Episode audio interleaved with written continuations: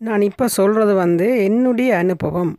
இப்போ காலில் எனக்கு ஒரு முழங்காலில் ஒரு பெயின் வந்து நான் எனக்கு ஒரு பிசியோ டாக்டர் சொன்னதை கேட்டு நான் எக்ஸசைஸ் செய்து இன்றைக்கு என் கால் வருத்தம் இல்லாமல் போனதால் நான் இதை பதிவு செய்கிறேன். ஒன்றுமே இல்லை நாரி வருத்தம் கால் வருத்தம் கை வருத்தம் இருந்தால் அதுக்கு பக்கத்தில் இருக்கிற மசில்ஸை நாங்கள் ஆக்டிவேட் பண்ணி ஸ்ட்ராங் ஆக்கினோமா இருந்தால் அந்த பெயின் வந்து எலும்புக்குள்ளே போகாது. இந்த உண்மையை நான் அறிஞ்சனான் அதனால் எல்லாரும் நீங்கள் நாரி வருத்தம் இருந்தால் நீங்கள் நாரி சம்மந்தப்பட்டதுக்கான எக்ஸசைஸ் செய்யுங்க. முழங்கால் வருத்தம் இருந்தால் முழங்காலுக்கு பக்கத்தில் இருக்க மசில்ஸ் எது அதுக்கு பாதுகாக்குமோ அதுக்கான எக்ஸசைஸ் செய்யுங்க. கையுக்குண்டா கையுக்கு பக்கத்தில் இருக்க மசில் இதுதான் அதுன்ற உண்மை.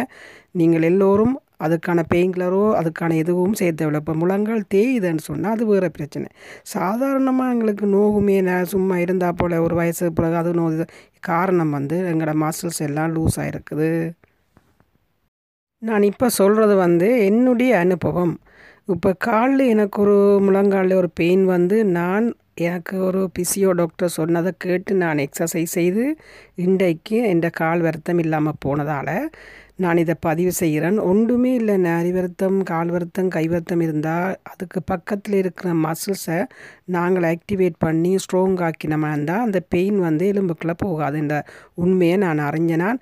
அதனால் எல்லாரும் நீங்கள் நாரி வருத்தம் இருந்தால் நீங்கள் நேரி சம்மந்தப்பட்டதுக்கான எக்ஸசைஸ் செய்யுங்க. முழங்கால் வருத்தம் இருந்தால் முழங்காலுக்கு பக்கத்தில் இருக்க மசில்ஸ் எது அதுக்கு பாதுகாக்குமோ அதுக்கான எக்ஸசைஸ் செய்யுங்க. கையுக்குண்டா கையுக்கு பக்கத்தில் இருக்க மசில் இதுதான் அதுன்ற உண்மை.